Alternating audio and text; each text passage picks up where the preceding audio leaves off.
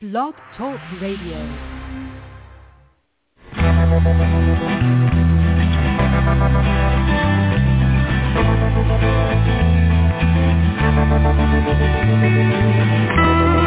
stroll through the pictures,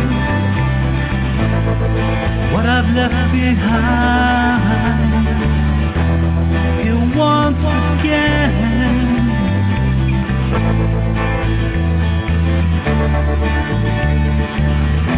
I'm locked up in memories.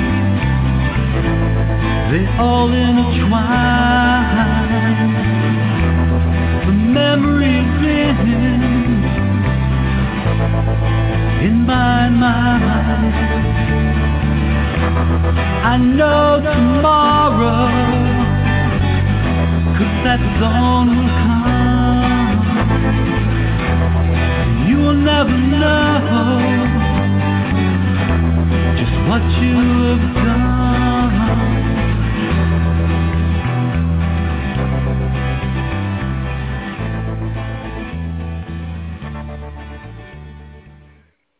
Good evening and welcome to the Stop Child Abuse Now show. This is scan number 3229.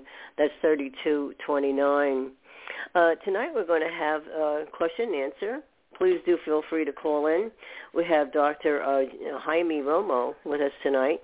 He's from San Diego. He's an educator, a consultant, author, and a minister. And he promotes um, prevention and healing from child sexual abuse, particularly abuse by religious authorities or in the context of religious settings. And he also has a workbook, and that's called Healing the Sexually Abused Heart. Now, I won't read any more because I like people to talk about what they do, which we'll do that towards the end. But um, I also have with me my little co-host, and, and that's Lori. Lori is here. Yes, she is. And um, so we're going to have a really good show here. We have, I think, a good topic. He and I, the doctor and I had spoken about the subject matter beforehand. And I got it right from Healthline, uh, which was right on the front page of my emails. And I went down a ways and clicked on Healthline, and that's where I found the subject. Now, let me read the mission statement. It's sitting here staring at me. It says here, we have a singleness of purpose at NAASCA, and that is to address issues related to childhood abuse and trauma, including sexual assault, violent or physical abuse, emotional traumas, and neglect. And we do so two different ways. And number one is educating the public, especially as related to getting society over the taboo of discussing childhood sexual abuse, presenting the facts that show child abuse to be a pandemic, worldwide problem that affects everyone, Number two is offering hope for healing to numerous pairs and providing many services to adult survivors of child abuse and information for anyone interested in the many issues involving prevention, intervention, and recovery. Now, prevention is something that I talk about a lot, and I could easily do a show on that. Actually, I'd do a show and combine the three, prevention, intervention, and recovery at another time because it's something that needs to be spoken about so people have a better concept about what prevention and intervention and recovery, you know, what, what it all actually means. So I, yes, I do have a very bad sore throat. I have bronchitis, um, and I'm a mess, but I'm here. Yes, I am. okay, so um, that's the mission statement. And so what I'm going to do, if it's all right with Dr. Romo, because we had spoken about this earlier, um, is present uh, what Healthline has actually to offer. I get a lot of my information from the Mayo Clinic, Healthline, Psych Central, Psychology Today, and on and on it goes. There's just so many that you can get information about child abuse from and come up with good topics. Um, I had someone approach me the other day and they asked me about betrayal. Now, that's a biggie. And the reason why it's a biggie is because I think that those of us who are horribly, you know, abused in our home life, um, we did feel betrayed by our parents. Because I remember looking at other children who were with their parents really struck a little chord on me there. Um, not triggered me exactly, but I, as a child, I would actually observe other families. I was one of those who would look around and see, and I would learn things. because I was never taught anything at home. That's for sure. So I saw how other kids were behaving with their parents and how the the parents in return were treating their children. And it's like the I Love Lucy show, or like uh, Leave It to Beaver. That's better. Not the I Love Lucy show. I'm the I Love Lucy show, but no, Leave It to Beaver was, um, you know, everybody everybody seemed so perfect. Yeah, I mean, mommy's in the kitchen making dinner, daddy's uh, reading the newspaper, and someone's running around, but they're all playing, and everything is wonderful and good. Okay, so there you go. So in the homes that we came from, many of us, most of us on NAASCA, it was anything but that. And I do believe after I thought about it for a couple of days, I actually did think to myself, you know what? That person's right. I did feel betrayed. I, I absolutely did feel betrayed. What do you think about that, Doctor?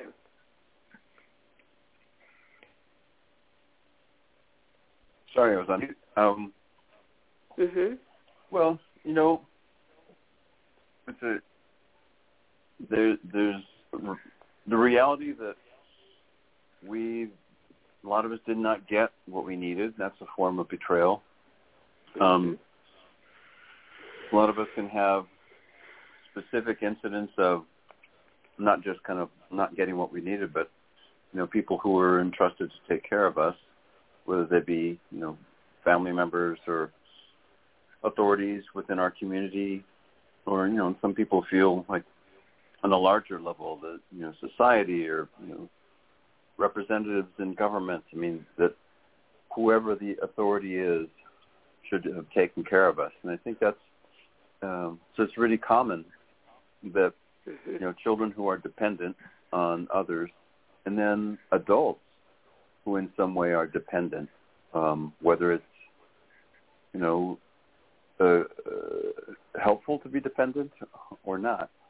Um, when we don't get what we need, yeah, that that can feel like a betrayal, and you know some of it has some serious consequences directly to us, and and other you know difference between like violence and symbolic violence. I mean, it all impacts us and, um, and so it's a it's there's so many entry points, you know, to that experience of betrayal. Um, yes. And I think it's especially marked and powerful when you know there are people that we really identify with. I think that's well put, because again, I can think back to when I was observing the other families, and it was on my one peer looking at another peer, watching, um, you know, the, the family structure. And knowing where I came from, or many of us, I mean, certainly none of us are unique here. We've come from it all, but it, it's a different, it's a different picture, a different story. And um, I think I did feel betrayed because of that. I know I felt very sad and I think many of us feel sad. We go through that sad time, you know, because uh, we know that we're different. We feel that we're different because we don't have that at home. Okay, it's not in our life. All I ever knew was violence. I grew up with violence. And so these kids, they didn't grow up with violence, I'm sure. you know, that's what you think. You never know what goes on behind closed doors, though. However, I knew how I behaved because a lot of times it comes out in the way that we behave. Um, that probably they came from, you know, a good family. And yes, I felt betrayed. And I never had anybody put that to me before. So I, I thought about it for a couple of days, and then I came across this article. What, what about you, um, Lori? Have you ever felt betrayed because of what you went through? Oh, absolutely, and it was as early as uh, a little bit past when I was standing up as a, a toddler, I guess, coming out of babyhood. Uh, I was at the kitchen table. Uh, I remember my mother was serving us cereal for breakfast for dinner, which know, was a rarity that she even fed us. So I mean, that kind of betrayal. Uh, I always did feel like she wasn't taking care of us, and this one day, I looked up from the phone books to see what was in this bowl, and my father decided to take the bowl and turn it on my head, and all the milk and all the, everything fell on me, and I went, you know, crying because I didn't understand anything. And he picked me up. I remember him pushing his chair out and everything. Came over and picked me up. One arm. He was a big man, six foot, and he carried me on his side like a football. Mm-hmm. And he was on his way to the shower and Gilda, the mother, stood in his way. They didn't exchange words. They exchanged looks. And I was reading their looks from below anytime that I could put my head up and see it. And she gave him the okay to let him take me into the shower. And that's when I first learned the word betrayed. There you go. Yeah. There you go. And that's horrific. Okay. And I get it. I think a, a lot of us have um, so many, many, many times, you know, had horrific experiences, and but I never had somehow put the word betrayal on it, and I'm kind of glad that person, you know, gave me that thought, and I'm really glad that it was on Healthline because I think it's a, an important word um, in the sense of, uh, of how we do feel. You know, certainly I felt betrayed and all the people in NAASCA, if they look back, I'm sure, who came from dysfunctional homes, certainly felt betrayed because number one, I felt dirty because of the incest, right? Number two, um, I certainly knew I was different, okay, and um, I wasn't taken care of in, in the proper manner as far as any, even any of my personal things that I needed as a child. Not enough clothing, not enough food at times and they were millionaires. Doctor, they were millionaires, okay. Now, if that isn't betrayal, I mean, if people, if, and I'm not even saying this is right, okay, but when people are poor, at least you can say, well, we're very poor, if you're at the age of reason. And this is why maybe I only have two dresses or whatever. I'm just using this. And, um, okay, we have macaroni and cheese three times a week or whatever and then maybe a little bit of meat and then a little bit more macaroni, whatever. Mommy does the best that she can. I get it, okay. Um, you know, uh, you can make not excuses, but you can identify and say, okay, I, I get it, I understand, and maybe that's not betrayal. That's just plain being poor. Okay, that's we can't do any better, and that's all right. So, I think though, when the abuse comes in, like you're talking about, and like so many of us in, on NAASCA, have gone through all of these forms of betrayal, it then does become betrayal. Yeah. So what I've got here, um, it says here shortly after the trauma and persistent into, or it persists rather, into adulthood. If we don't get the help that we need from what we did is, you know, went through as a child, what are the chances that we're going to grow into, you know, sane, sensible, um, and adults who know who the heck they are and what they're doing? I mean, you know, I'm sure that the uh, most people have all kinds of problems with that. You be you can be sure of that. I know I certainly did. Um, I thought I wanted to be a wonderful singer, and I was a wonderful singer. I sang in New York, had a great time. I'm I'm from New York, but um that's not what I stayed at, you know. that's why I'm here. But I didn't know which direction to take. Jaime, did you know that you always wanted to be what you are today? No. Well, what I wanted, to, always wanted to be was um, not hungry and um, in a scary environment, you know. And then Mm-hmm. what I first thought would be the way to do something useful would to be a doctor to help, you know, in my local community. A lot of people who didn't have very much, you know. So we grew up real hungry. We grew up with, um, we were lucky if we, you know, didn't need medical care. Um, but no, and I my path went all over the place in part because um, I think what's often common when when people who carry unresolved uh, trauma, abuse, um, is that you know that sense of um, confidence in ourselves, belief in ourselves, um, self worth, like that we really deserve to live up to those dreams, that that gets in the way in different ways. And so my my path is very uh, uneven and, and jagged, and uh, led me to, you know, go into education. You know, kind of accidentally, but then just to achieve. You know, so like, so I bounced around. There was no, there was no, where I am now, is like a a happy set of uh, finding a new way through something that was uh, like a huge crash landing.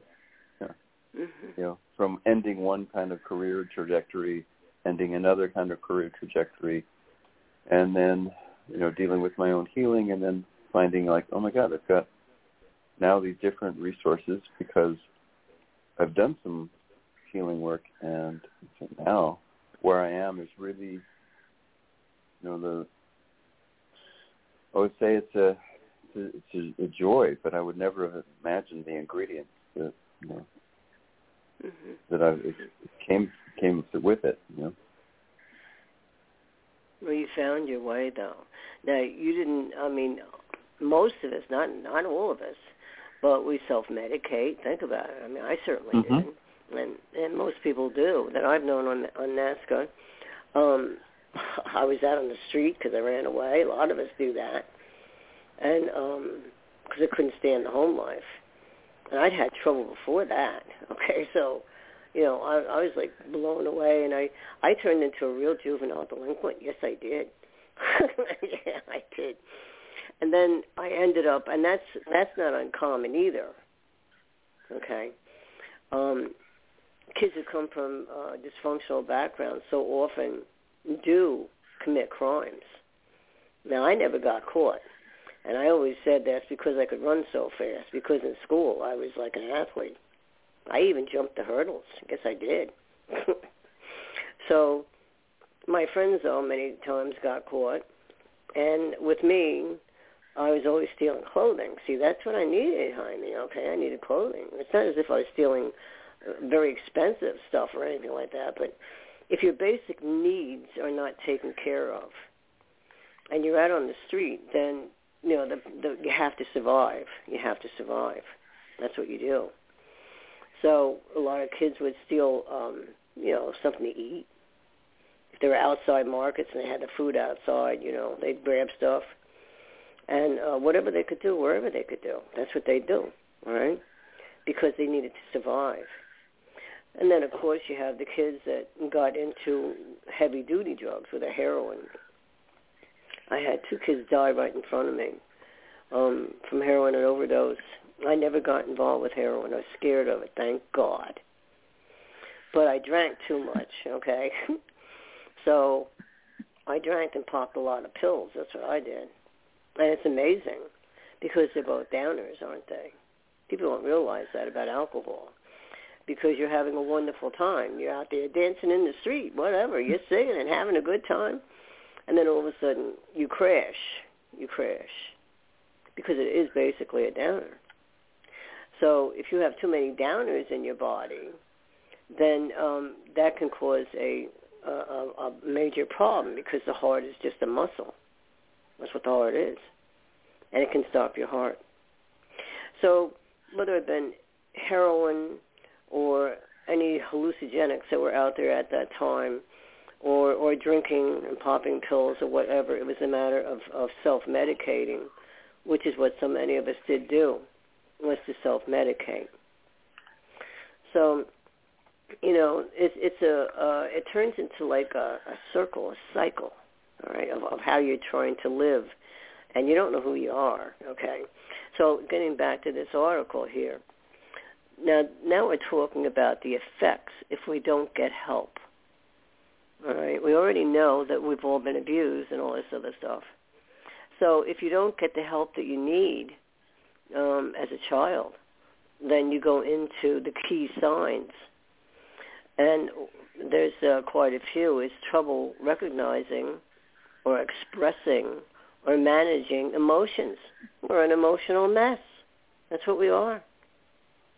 Many times our emotions turn into anger and we don't even know why. You know, you agree with that, correct? I know. Sorry, I was on mute again. Sorry. Yeah, no, and what I'm thinking of is um, mm-hmm. just discussing this last night with with the group. There's mm-hmm. a a way of, of thinking about our experiences, uh, and it, it's kind of a research description. You know, there's the what happened. So we have mm-hmm. these different experiences, whether it's neglect or abuse and so on, and then there's the so what, and that means like, so what does it mean for us? What's the impact? And you've described some, you know, all kinds of different self-destructive behaviors, some to provide for basic needs, um, others mm-hmm. that are um, more about numbing and um, and just again kind of self sabotaging, but it's all in the, the effort, um, you know, to cope with what's happened to us. And so there's and and yes, there's the the ACE study and so many others like it that that show the direct you know, correlation between unresolved traumas um, and physical health issues, mental health issues, behavioral health issues. Um, mm-hmm. And so, in fact, there's a, there's a quote I just saw recently by uh, Bessel van der Kolk, you know, the Body Keeps Score. Um, he says traumatized people chronically feel unsafe inside their bodies. Mm-hmm. Past is alive in the form of gnawing interior discomfort. Their bodies are constantly bombarded by visceral warning signs, and in an attempt to control these processes, they often become expert ignoring, at ignoring their gut feelings and a numbing awareness of what is playing out inside. They learn to hide from themselves. And so there's the, the so what is, yeah, uh, not like so what, like it's not a big deal, but meaning, you know, yeah, there's all kinds of impacts on people when we don't um, have the resources, the wherewithal, the, the coping mechanisms, the support to how it impacts us, and then and then there's of course the the now what.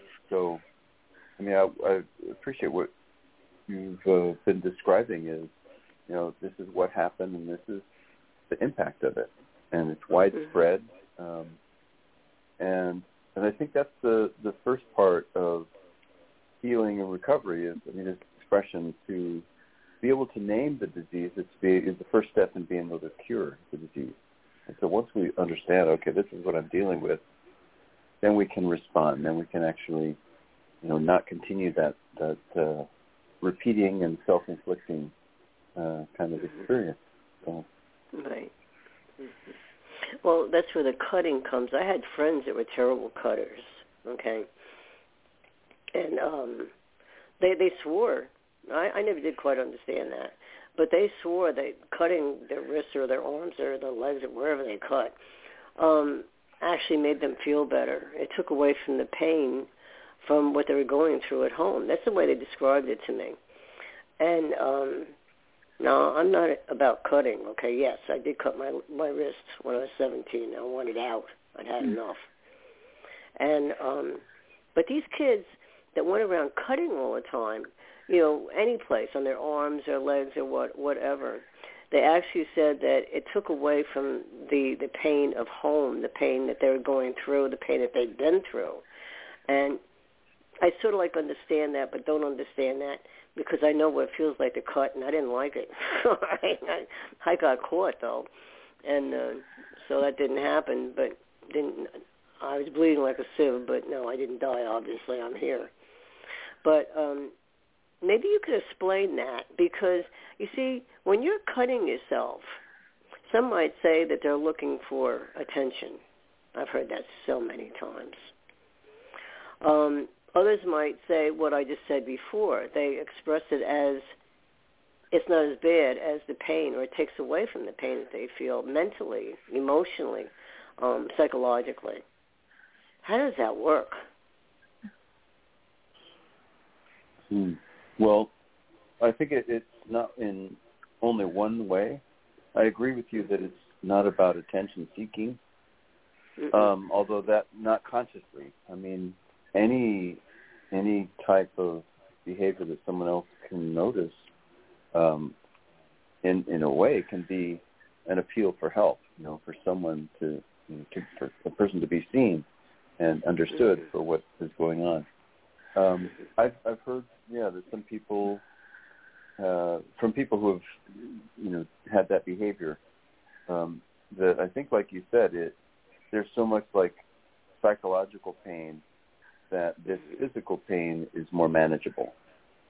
You know that's one thing that I've heard from people in that experience, and the other is that when we are so uh, overwhelmed, we get triggered, Mhm. and there's so much going on that uh, a person dissociates.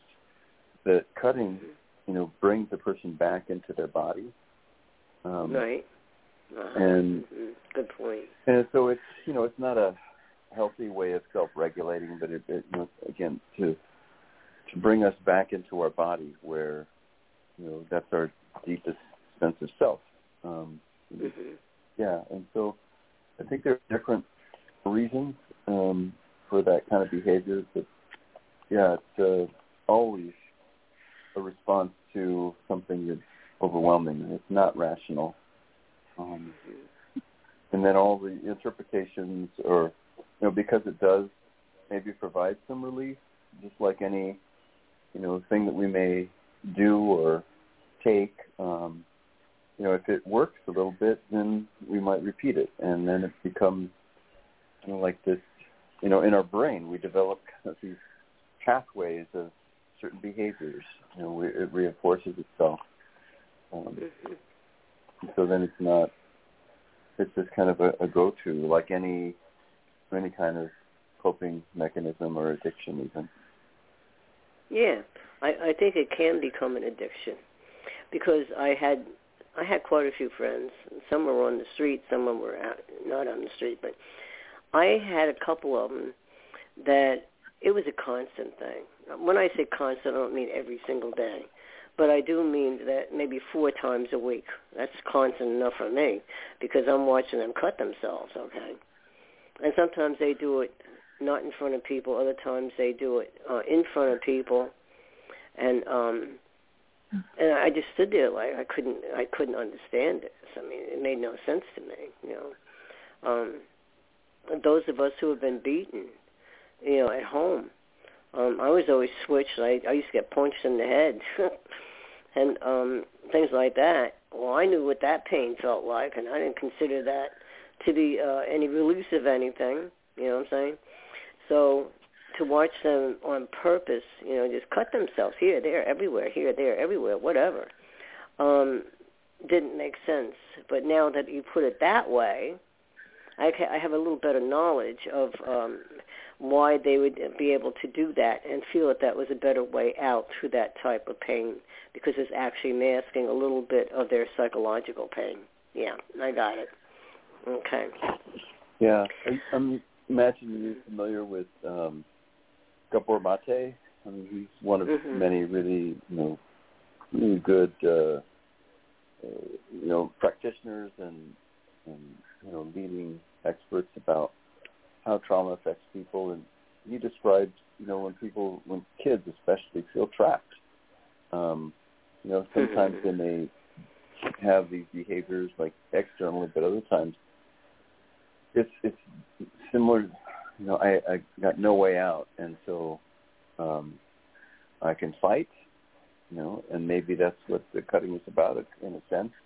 Could do something, or I can just re- retreat. You know, and, and flee. You know, like disconnect. That's what the same dissociate. Um, Right.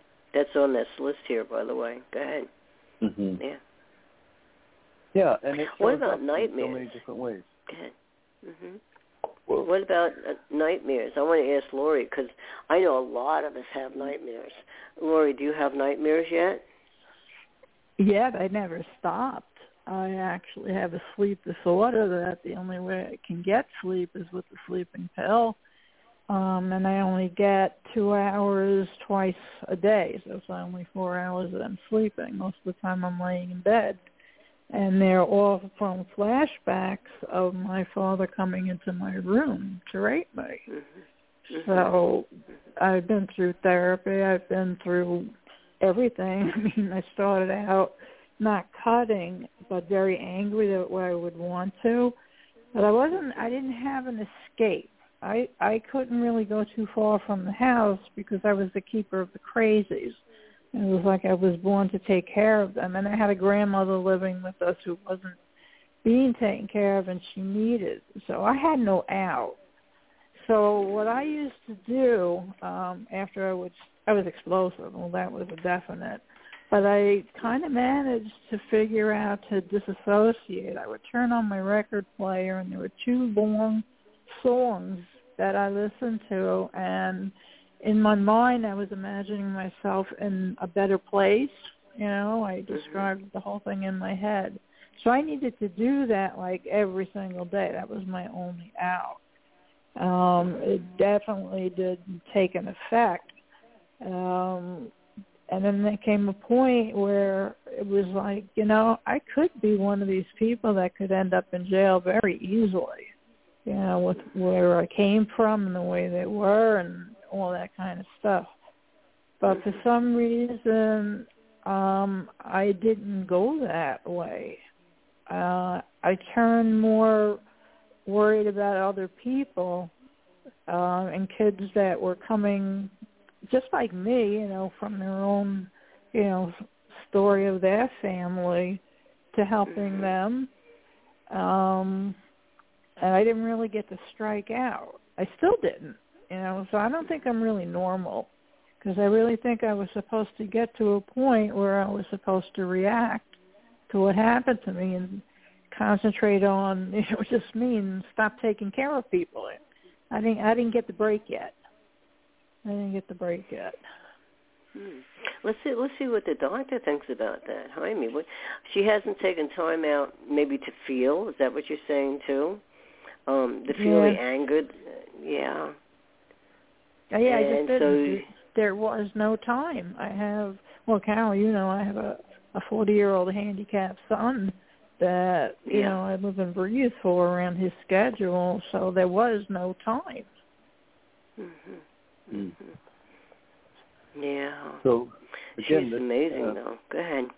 Yeah. Yeah. Well, so there there are incidents that um, you know can be themselves traumatic and have significant ongoing impact, and then there's a whole network of of uh, you know experiences over time, and I kind of like the that people describe it as the trauma net, and I, I think of the spider web, you know, and I think I like that because not just the idea that you know now we're not just dealing with you know one issue, but a whole collection over time that is interwoven to the degree that um, it, it, it's like even hard to figure out where to begin you know. And so, um, the good thing, uh, one about that image of a spider web is, you know, if we can get to um, one of those roots, like one of those big web uh, points mm-hmm. that under undergirds, you know, that uh, when we loosen that one, then a whole bunch of things just kind of fall apart. Or when we the spider web, you know, when it's exposed to daylight, you know, it can it can melt away. It can't survive. Um, and so what you described, yeah, from nightmares is the way that the, the you know, brain and, and memory and emotions are trying to uh, work their way through. The, you know, that's it may be painful. I used to have nightmares. You know, when I was real raw in you know dealing with all the you know abuse, I, the sexual abuse I experienced as an adolescent. You know, that suppressed for some 30 years, and all of a sudden it was just you know impossible to suppress, and um, so that's um, a, very unpleasant way that the body and the mind are trying to heal. Right? Is to like a, a festering wound. You know, once it lances, stuff just comes out, and and that's you know better. That's a step up from depression and from suppression, but it's certainly painful and. Um, but you know, you described you know caring for a, a child over time has you know, special needs, and that's really stressful. You know, caregivers and people who are you know, constantly on alert you know, not just to protect themselves, but to take care of somebody else, um, that that adds uh, and disrupts sleep. I mean, so all that, you know, is really clear. Like responding to um, trauma, responding to ongoing, you know, chronic stress. Um, and I'm wondering, you know, do you have time uh, now, you know, that you can start to um, look at what what uh, what is not just what happened, and you know, but to see you know more deeply, like who even the strengths that you've developed by dealing with so much. Mm-hmm. Oh my goodness. Yeah, you got to realize that, you know, if I did all put up with everything like I did, I'd have to be strong because a weak person couldn't do this. Mm-hmm. Yeah, that makes sense to me. That makes sense to me, definitely. Thank you. She's very I mean, I, strong. Yeah. and course. you know what else she does, Doc? I have to tell you this, and she's going to blush again. I don't care. I can't see her through the phone, but she's very, very gifted. Lori is very, very gifted, and she makes baby preemie blankets and hats and mittens and and all and pillows and no name on it, mind you. Okay, and she doesn't charge and she sends them over to the hospital for the premature babies. She does that all on her own. And I think that is so just so beautiful, you know, that she takes the time to do that. And then if you look around her house on the outside, they bought a house in PA, and um, she she's been out there now. I don't know if you've gotten help with that, but she is planting like a maniac.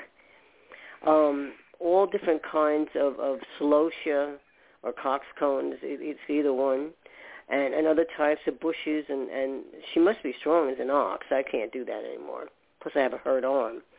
But um, it's it's just beautiful what she's able to do, and she's got stones down there too. I noticed that. So I mean, she keeps herself so busy. Now, someone might say, well, maybe she's keeping herself so busy so that she doesn't have time to reflect, you know, to reflect backwards. But I think this is also a part of her energy. And um, whether it be um, 100% positive to be so busy and all this other stuff, whatever. The point is she's able to produce a lot of good things. So I admire Lori because I know I know her story, and um, I think it's amazing that she's turned out Mm. normal. Okay, Mm. and uh, there's nothing like being thrown out of a window, huh, kid? All right. Did you bounce on your head that time? I forget. No, I went straight down and heard thud. Mm. I went down fast too. I thought I would have more like lag time and I'll enjoy the ride. But there I was. Oh my God. That's funny. oh, Humor, humor is uh, not just a coping mechanism. Humor sorry, is like that's the bronchitis. healing. Yeah. It's it's a, it's a sign. Well, uh, you know, I don't necessarily put a judgment on, on busyness. I mean, that was certainly an effective and productive coping mechanism for me.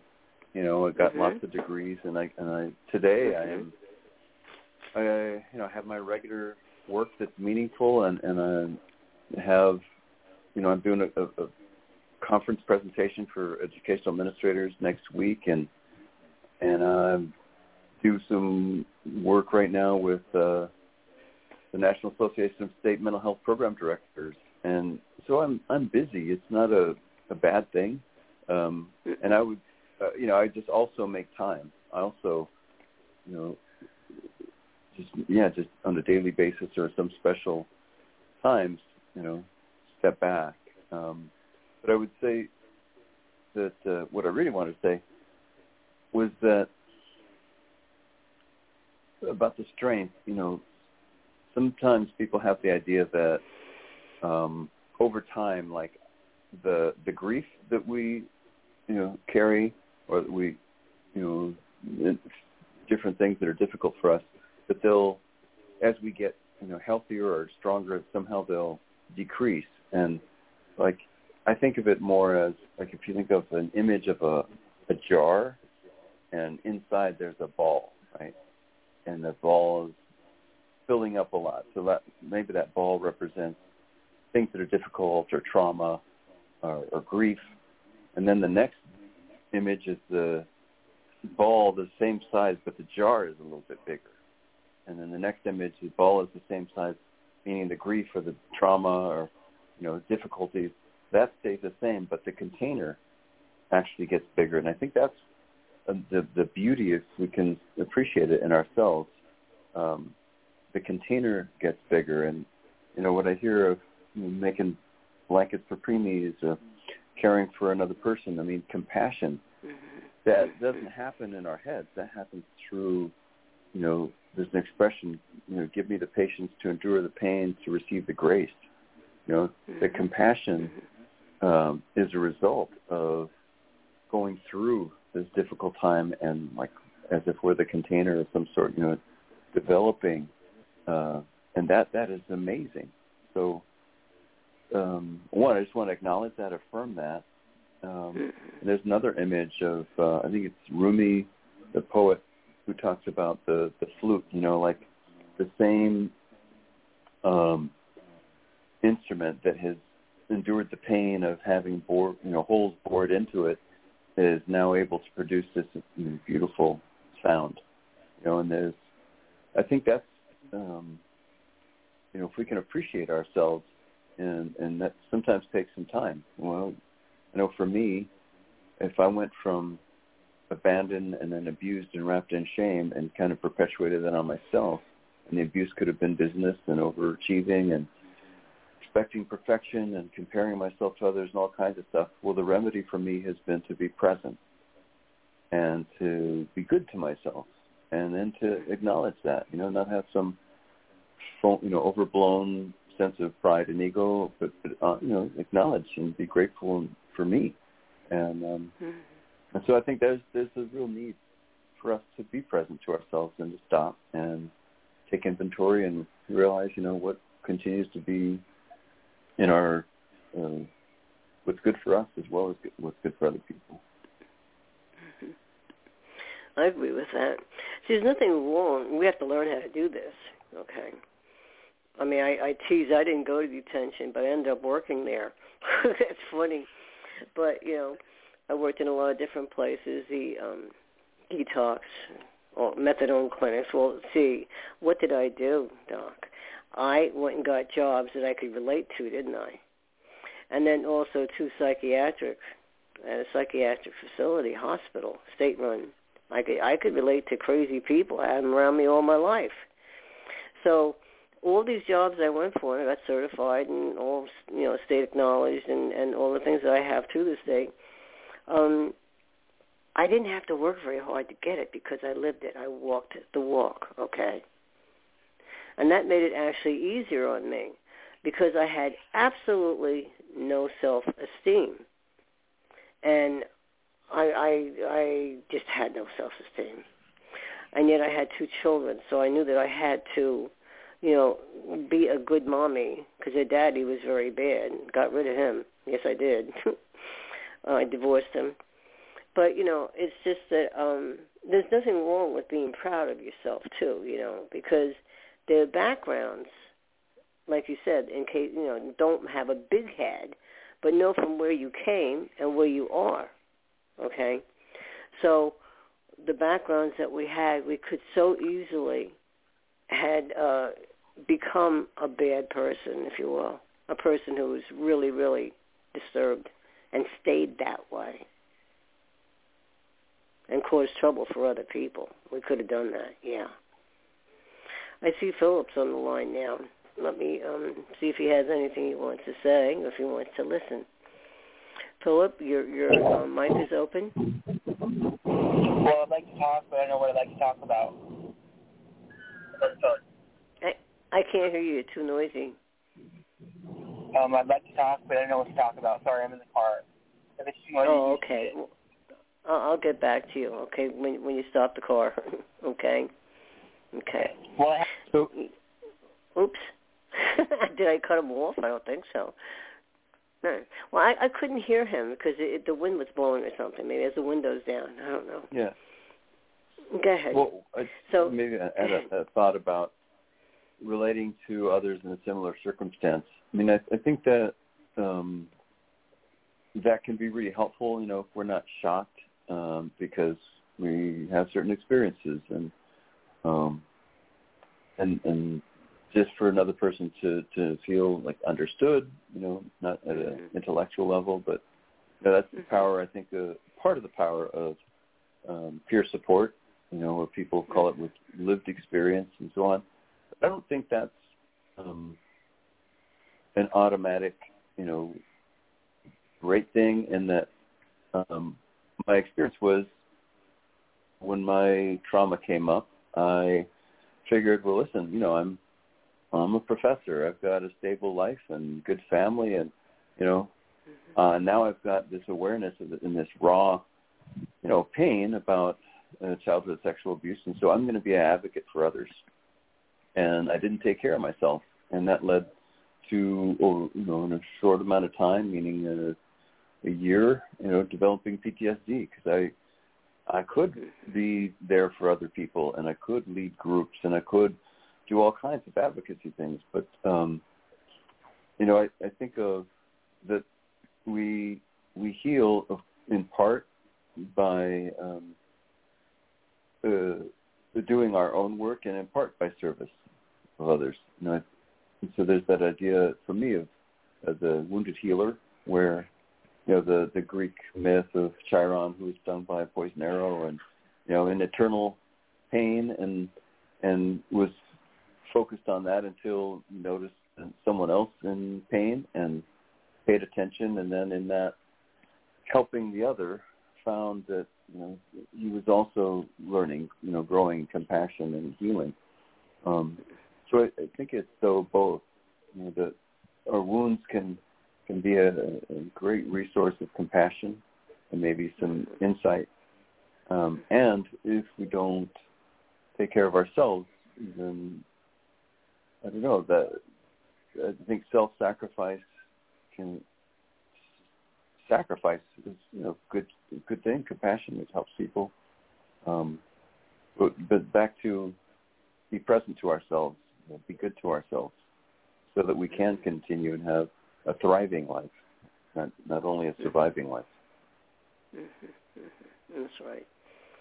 Well, you know, right now I'm at the time in my life where I went through two marriages. Okay, and um, the second marriage wasn't much better than the first marriage because I didn't really know how to pick. And we, how many times do we speak about that?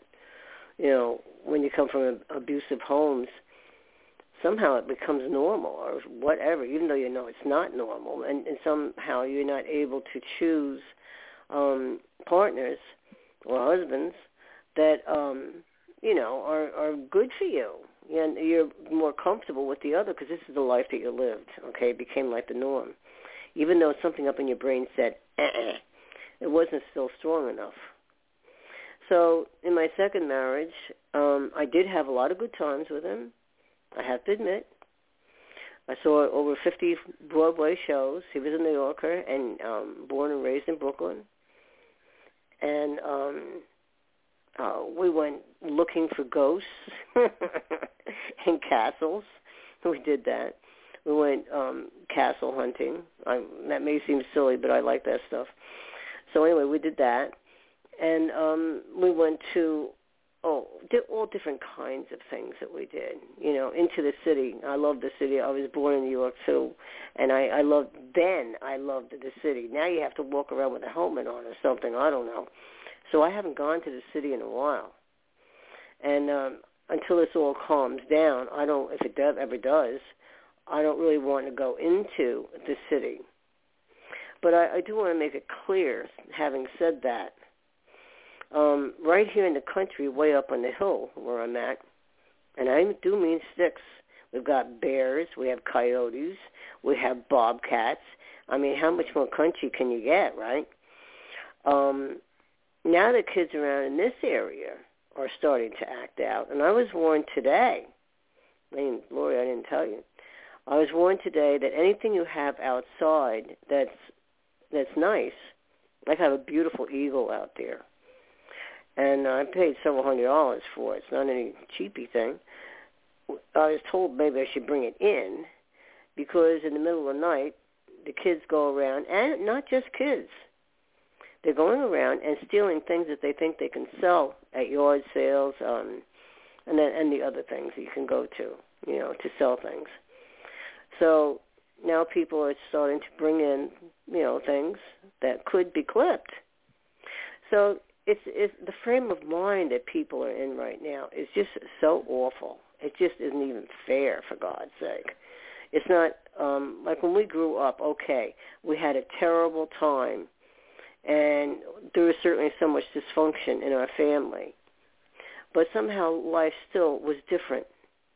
You could go for a walk down the street and not feel like you might be attacked. Okay? So we have all of these things that are added on to um, the regular things that we deal with when maybe we still have to heal a little bit. I still sleep with a knife right next to my bed. I mean, it's on my frame. Because most of my abuse happened in the bedroom from a dirty uncle I was sleeping and with. He made me. Um, between six and seven and a half years old. Isn't that nice? So it went from one thing to another to another to another in my life with his sexual abuse. And then a stupid brother who thought he could use me too, and that was okay. So what I had to do was arm myself. I mean, I have nunchucks. um, I'd probably hit myself over the head with them. That's why I'm laughing, but I have them. I have nunchucks. I have a couple of knives, and I have other things if I need them. Let's just put it that way. And I don't know if I'll ever get to the point in my life where I will feel um, like I'm safe because there's just been so many times that I wasn't. We have another caller here. Hold on a second. 850 area code. Who am I speaking to? Pastor Deborah. Well, hello there. How are you? I just called in to support you guys and say hello and you're sounding so much better, Miss Carol. Yes, I am. And I was I'm listening. feeling better. And I'm listening. Yes. Okay. Um, I think that medicine is starting to work, and I got um, uh, cough medicine today, and that really helped a lot. So I'm, I'm better.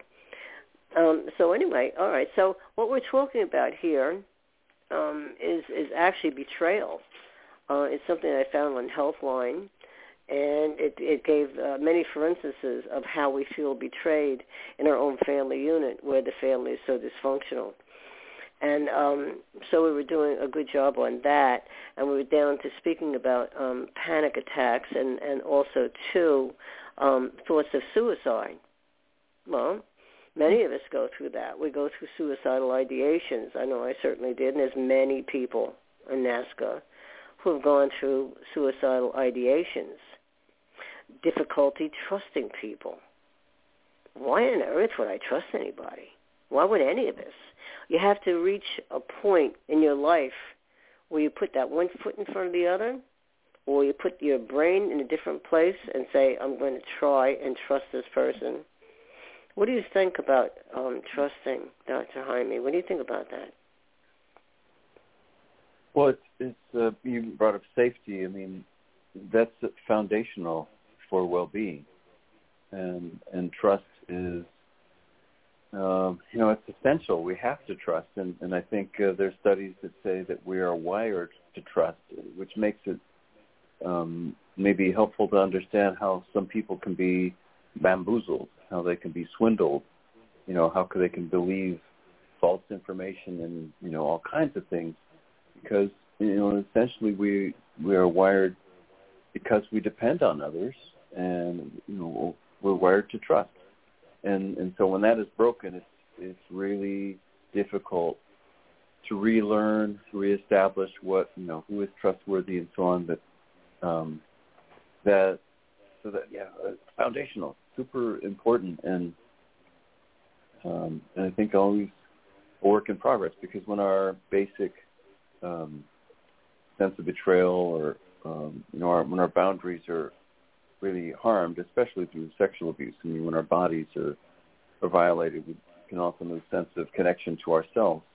Um, then that that practice of figuring out being safe or who to trust can be kind of start off with extremes. You know, like we have really open boundaries and you know, don't differentiate and don't you know uh, make wise kind of decisions, or we have super rigid boundaries. You know, or like we trust everybody too soon, you know, too much too soon, or or trust nobody. And so it's, it seems a natural process of figuring out that, um, yeah, that's that's really that's foundational, you know. And how do we learn how to be safe in our safe in our own bodies, safe as for ourselves? How do we learn to trust, you know, our own gut, um, and build from there? Um, I don't think it's you know a life sentence of not being able to be safe or you know, trust. Um, and, and I appreciate, yeah, it's it's it's a natural consequence, and and I would say you mentioned suicidality. I had a conversation with my son, who's like 33, um, recently. He he had some of his equipment stored and, in somebody's property, and um, over the years, and he went to, to, collect it, and, and now the the daughter is the person maybe around his age, maybe younger, I think actually, um, in her twenties, who was now having to manage this property and had all kinds of stressors from you know taxes and people who were there and all and he saw her one day on a Friday, picked up some stuff, went back the next Monday, and she had taken her life. And mm. um, mm-hmm. he was saying that's not where I am, but I get it. You know, the people, younger people are dealing with a different world than we grew up in, and not to do the pain Olympics, in fact, but just have some compassion that, as much as we may have had our own experiences of, you know, betrayal and horrible abuse. And in addition, I think this generation is dealing with um, global stressors, you know, existential threat to planet. Um, real, you know, much more difficult, you know, uh, to know who to trust given social networks and um, job perspectives. I mean, all these things are really, really stressful. Um, there's an article that's on the Washington Post. Uh, something like, you know, men are lost, and I just listened to a podcast by Michael Meade who was talking about that. And the reality is that men are, you know, taking their lives in, in greater proportions than before.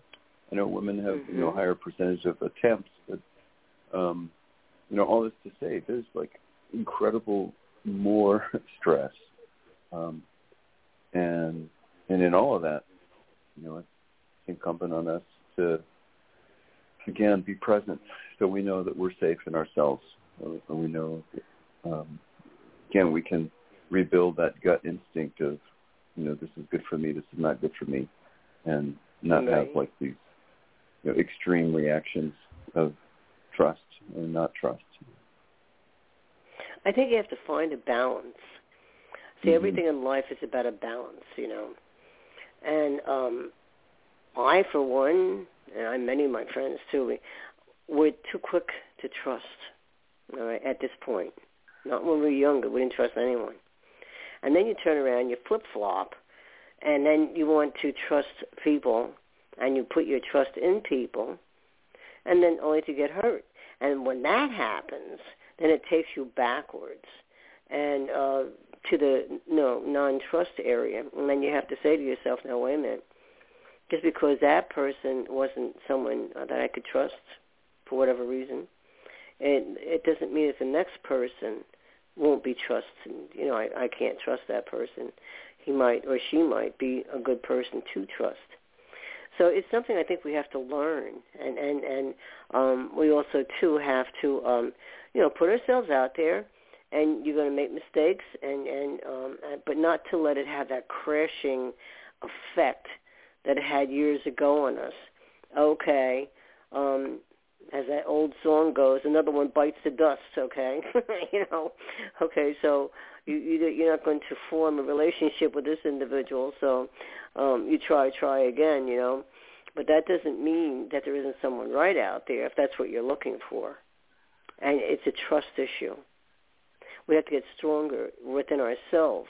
We have to learn to trust ourselves too. So it's a matter of trusting ourselves and trying to trust other people. You know, it's just the way yeah. it is. Mm-hmm. Uh, and I wonder if we can spend a few minutes on what you just said. You know, as a matter of learning to trust ourselves, like what has been mm-hmm. helpful. Um, because there are some under that umbrella of, of mindfulness. You know, like um, some people, you know, start with the basics of breathing. You know, just to slow down, because that helps us to regulate if we're dysregulated. Uh, mm-hmm. And it helps us sometimes in that then to you know, get a little bit more control of our mind. Um, but it physically also is uh, helpful. And others, you know, yeah, so just to, to get in touch with our body. And, and, to, and with that, like to do a body scan, I mean, there are things on YouTube where, you know, there's guided kind of reflections. Um, so you guess you just pay attention to your senses and, and, and learn to reconnect with yourself.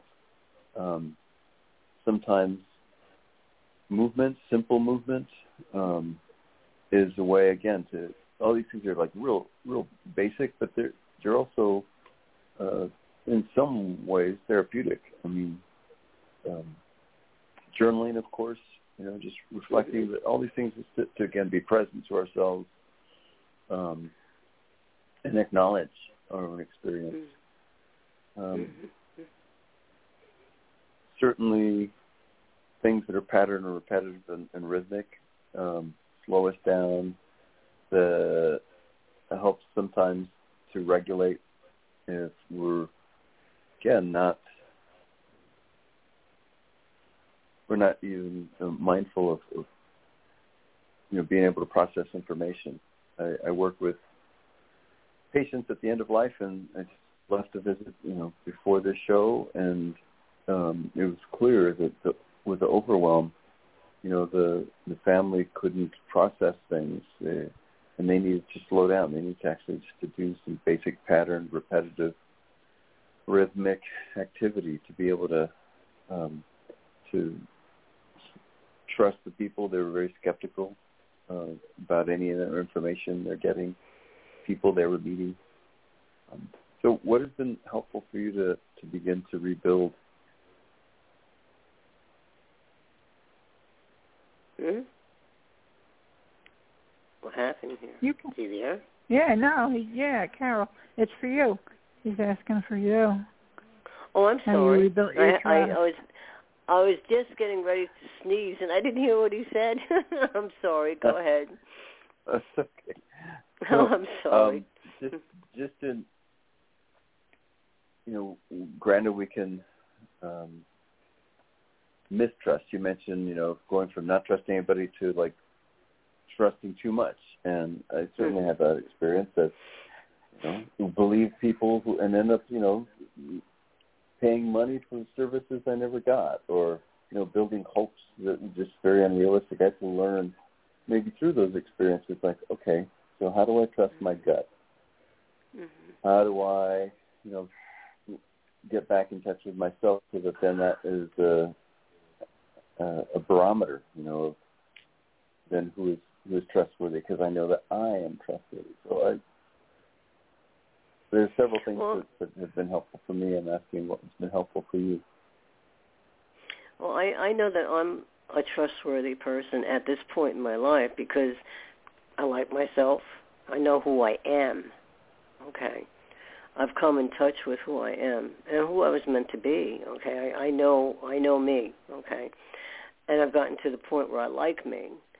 Um, and I I think that, um, but still in all, I still have a, a a problem. Yes, with the the outreach of trusting, because it was so stripped from me and from everyone, many of us, all of us probably at NAASCA. Those that you expect to treat you right, to teach you right, to guide you right, to love you for God's sake, to pat you on the head when you do something right, okay, to praise you, um, to teach you right from wrong, the boundaries, okay, the boundaries, and why we have boundaries, okay. Um, that's very important. Like people will say in the family, um, no, I, I don't want you to do that. And the kid will say, why? Because I said so.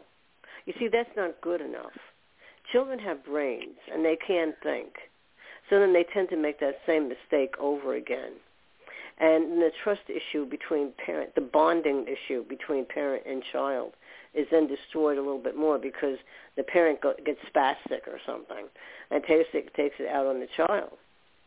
So there's so many things that break down the trust of a child.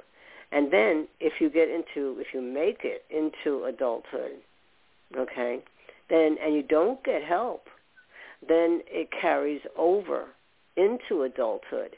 And, and that's a, that's a bad thing. And yes, it does say here, of course, substance abuse and eating disorders. These are all things, attachment issues, uh, and difficulty trusting, which we just, you know, spoke about. But children who experience betrayal may also dissociate. We spoke of this, and that's what I said to you at the bottom of this article. It mentions that. And to detach from reality. Um, I thought to myself, did I ever do that? And I'm thinking, hmm. Well, I do remember that when I was in the second house that I lived in, there was a lot of dolls. These people were much nicer people, okay? and uh, their children had what they needed, all these things. So, but I remember talking to the dolls. Now you might say, well, a lot of kids talk to dolls and they have tea time and they have all this other stuff, you know, with the dolls and all that. But the dolls were like real people to me because the real people were a disappointment. So therefore I turned to the teddy bears and to the dolls because they weren't going to hit me, harm me, uh, not talk to me or whatever the heck they did and didn't do.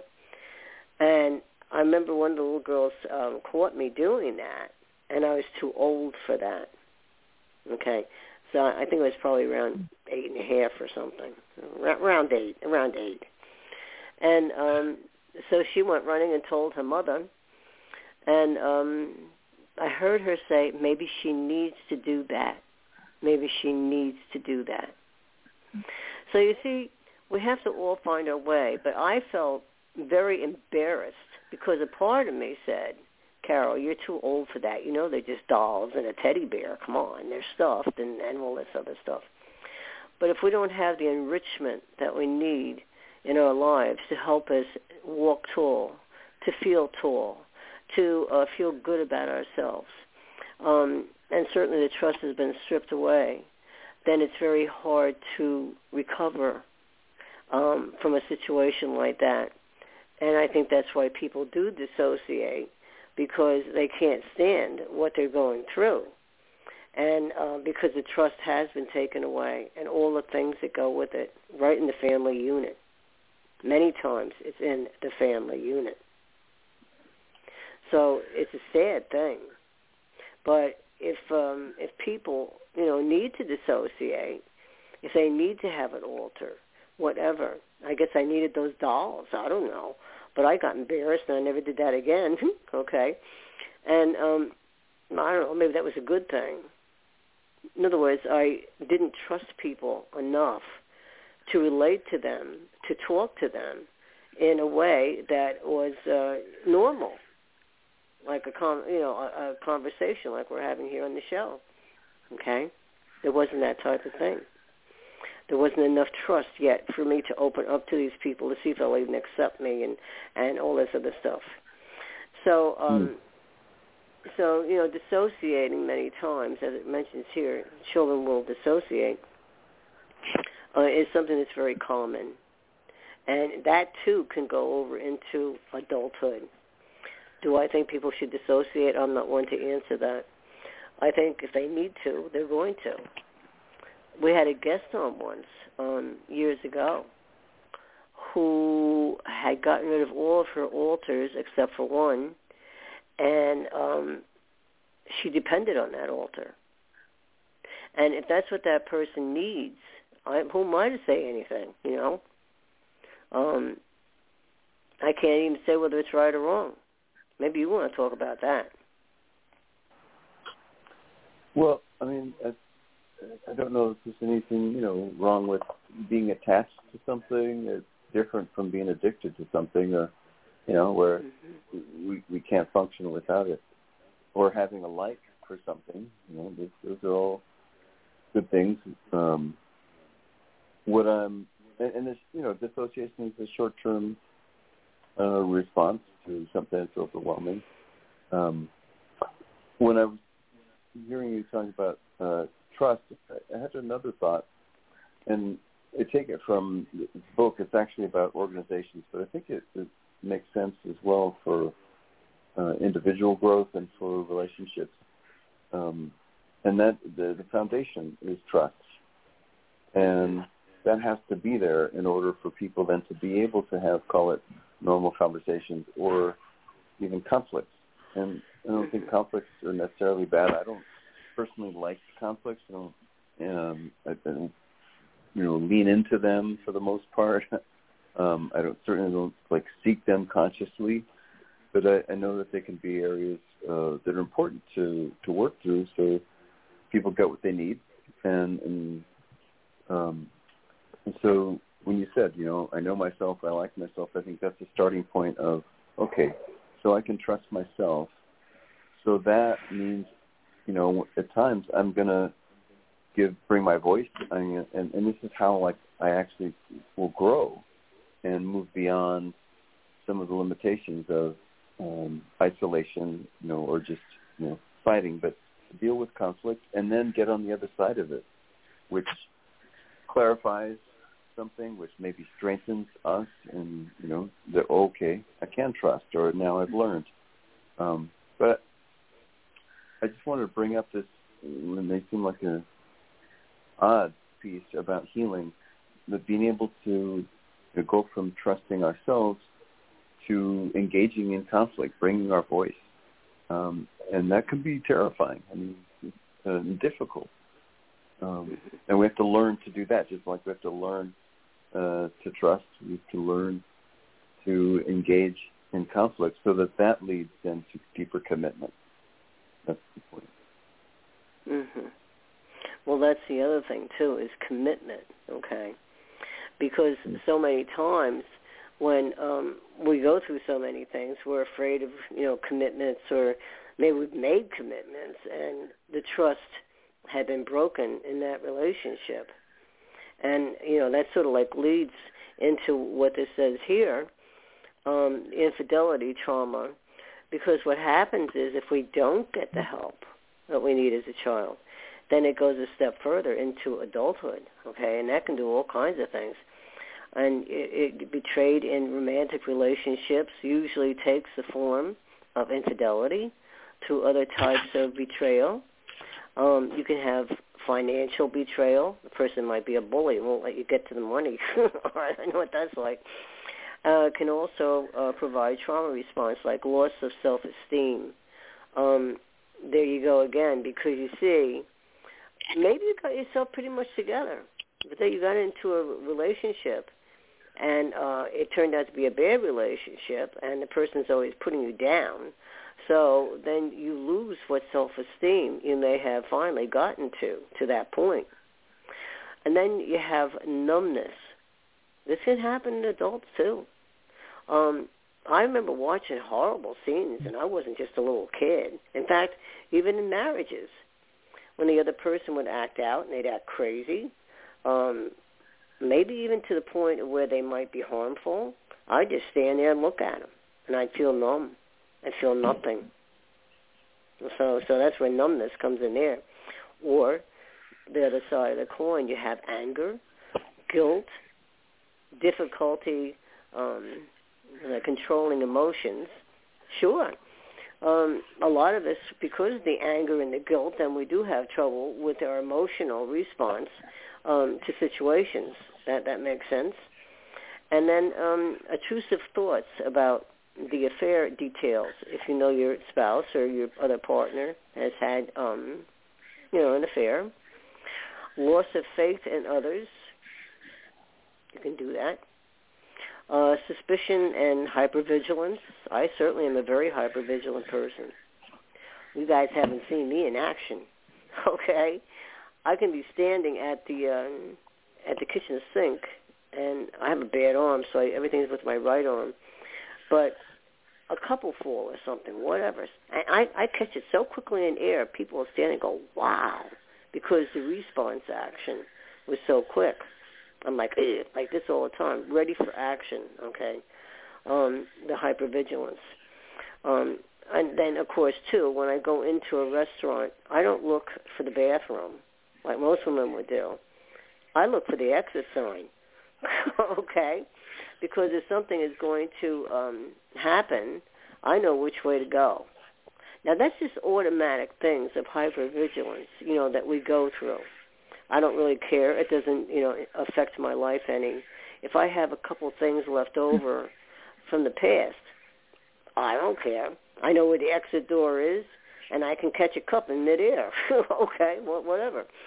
Okay, so then you have depression and anxiety, and that's what leads. And I have read recently, yes, that men are really committing suicide um, at a, a quick rate. Um, it's frightening. It might be because they don't feel like they can change what's going on in, in the world around us. Okay, there's so much, so many things happening, and they're worried about finances. They're worried about their families. They're worried about themselves. They're worried about all, all different kinds of things. So uh, it used to be mostly a, a more a girl thing at one time many years ago, but now the guys have caught up and actually gone further than than the women. Women can talk to each other better. Um, you know, if I need to talk to someone, I can call uh, Pastor Deborah, and I can I can call Lori. Lori, I mean, she's like a sister to me. I can do this, and we can go blah blah blah blah because women do that. And you know what? I think that's a good thing. I think that's a good thing. Where men are more apt to be quiet and and keep holding inside whatever it is, you know that uh, that they're they're afraid of.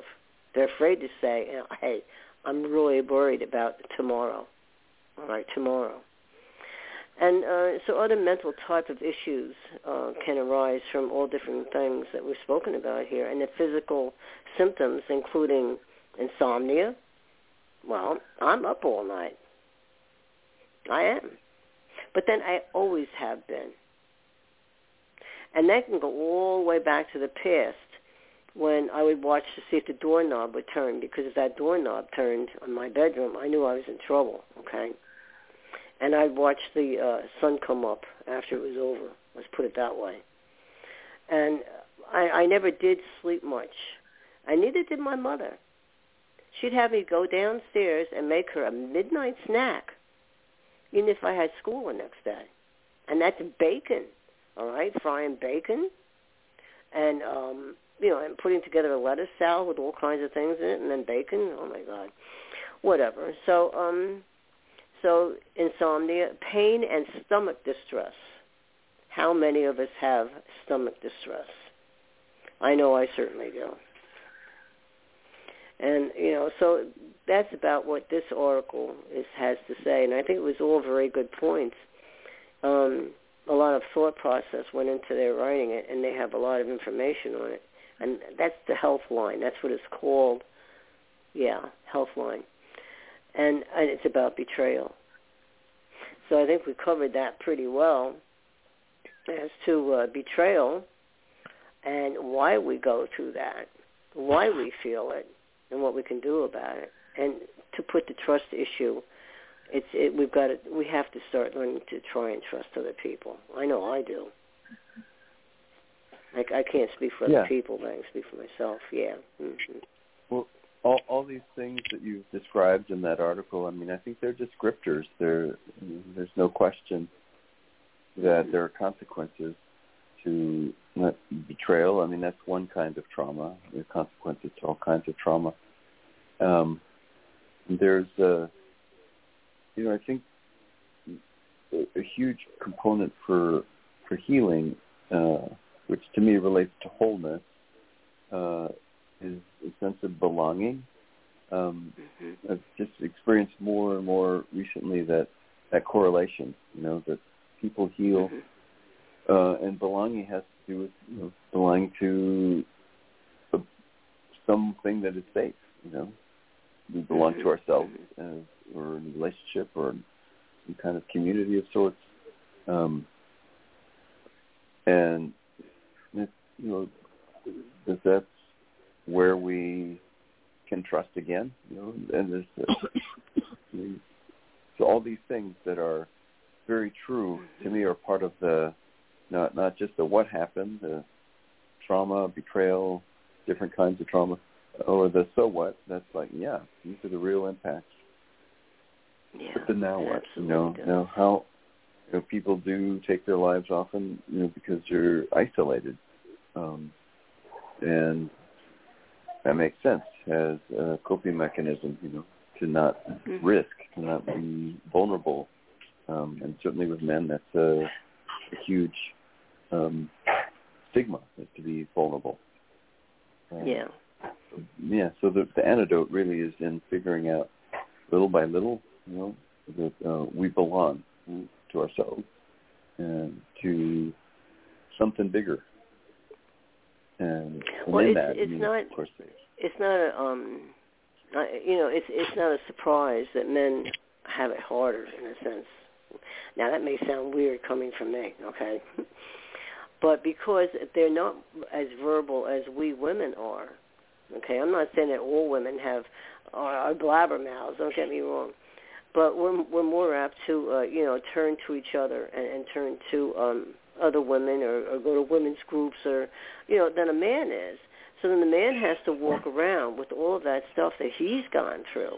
I mean, I, I look at your bio, and, and you had um, you've been abused, uh, I believe, here by clergy also. Is that correct? Had you been? yeah, I think it was that yeah, right. hmm And I'm sure that you weren't out running around talking about it.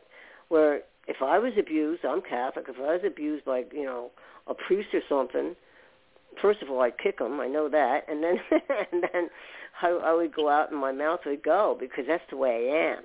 Okay, that's the way I am. And um, because I'm a fighter, I had to be a fighter all my life. So you also have a workbook here where it says Healing the Sexually Abused Heart.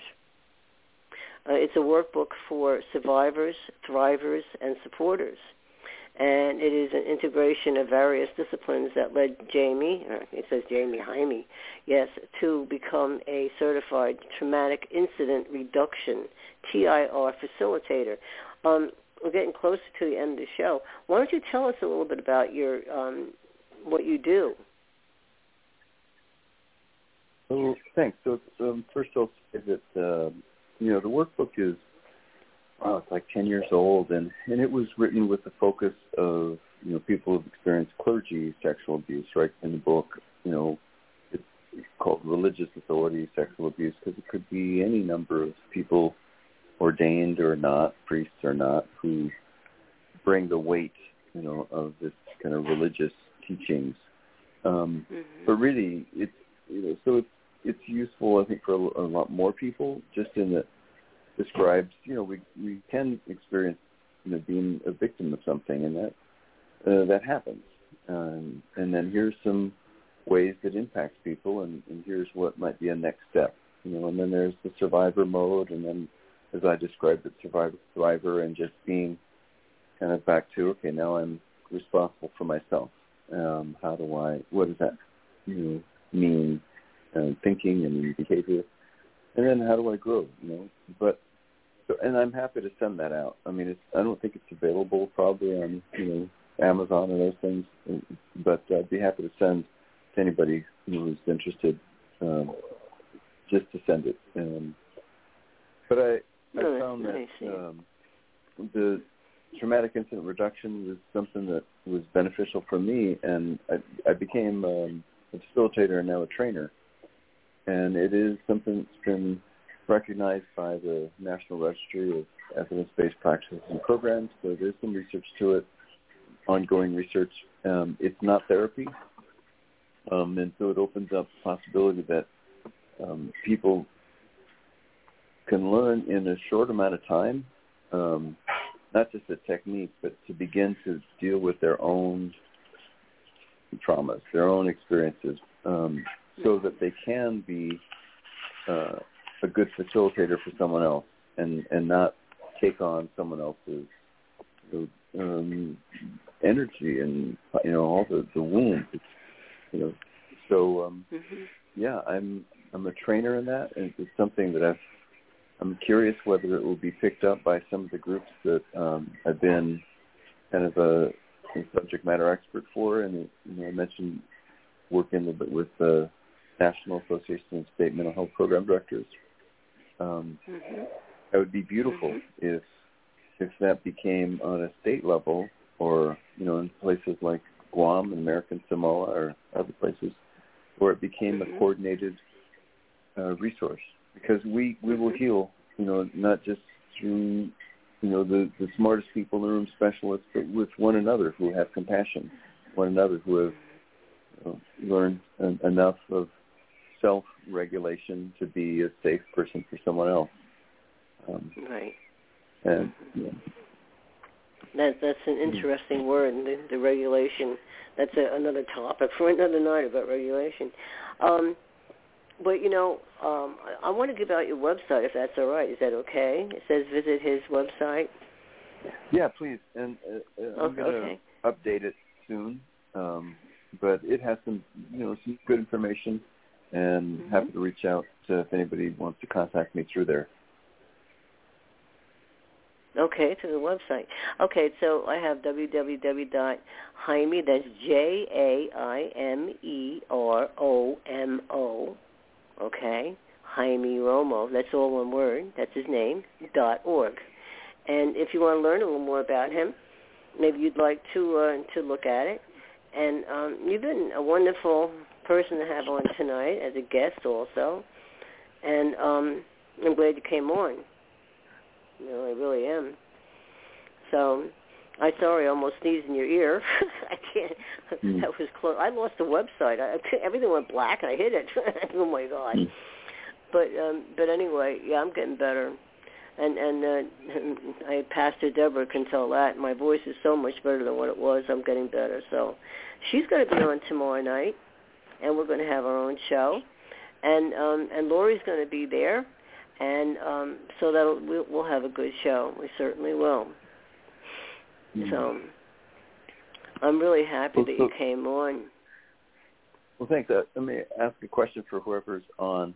You know, given the mm-hmm. conversation, what what's one thing that each person is going to do as a result of just listening or participating um, to, to promote, you know, whatever the next step is for you?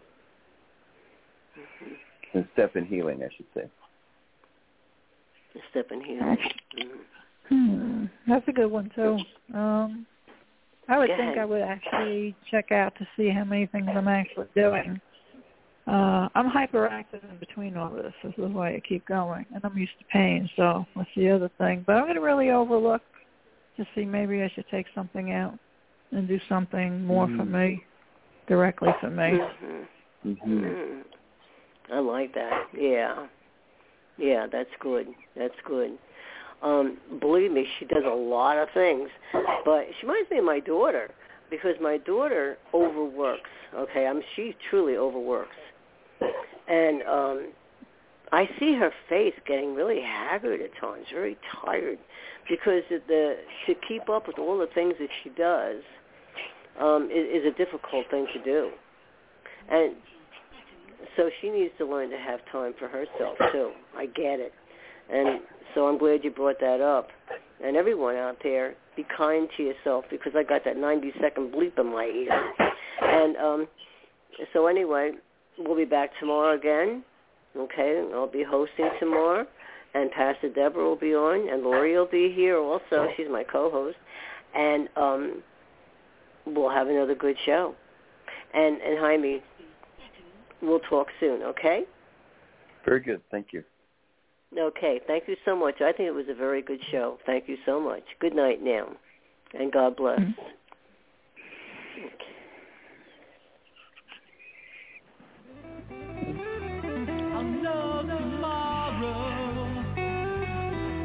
that's on